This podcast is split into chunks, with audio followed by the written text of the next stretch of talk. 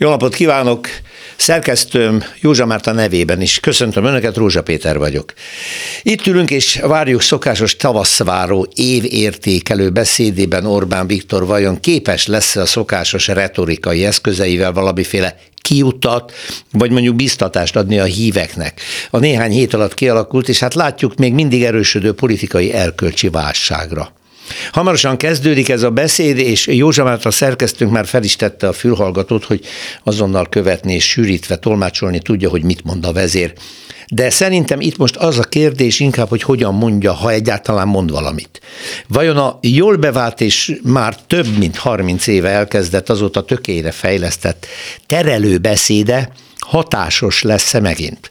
Vagy kénytelen lesz a NER pedofil mentegető tagjait és kiszolgálóit mondjuk néven nevezni, sőt, egyes családtagokat is érintő botrányról szólni? Milyen is ez az Orbáni beszéd, ami mindig elfedi a valódi szándékokat, a valódi történéseket. Sükös Miklós szociológus, a Kopenhágai Egyetem kommunikáció tanszékének docense tanulmányt készített az Orbáni propaganda állam nyelvezetéről. Ebben, és most pontosan fogom idézni, feltárja Orbán Viktor populista retorikájának alapjellemzőit a nemzet egészét kisajátítva szónokol. Demokratikus ellenfelek helyett elvetemült ellenséget fest le és külső megszálló hatalom ellen mozgósít. Orbán szónoklataival a magyar nemzet tudatban történelmileg gyökerező áldozatiságot és sérelmi kultúrát aktív gyűlöletpolitikába fordítja át a félelem, a rettegés és a bosszúvágy módszeres felélesztésével és az aktuális ellenségek megnevezésével. Retorikájával felébreszti a félelmetes, veszélyes világtól megmentő, autoriter vezető iránti vágyat és a drákói rendszabályokkal működő diktatórikus állam igényét, írja tehát Sükösd a tanulmány bevezetőjében. Igen, hát ez eddig bevált. Migráns veszély, Covid-járvány, Oroszország, Ukrajna elleni háborúja, a békemisszió, mi egyebek okán lassan tíz éve rendkívüli állapotra hivatkozva rendeleti kormányzást vezetett be.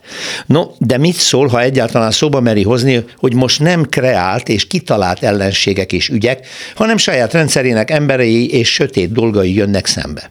A lemondott Novák Katalin és Varga Judit hátuk mögött a pedofil kegyelmi ügyben megmártózó Balogh Zoltánnal és a vesztegetési ügyben gyanúsítottként vergődő Völner Pállal. Ők nem kitalált szereplők, és nem fiktív ügyekbe buktak bele.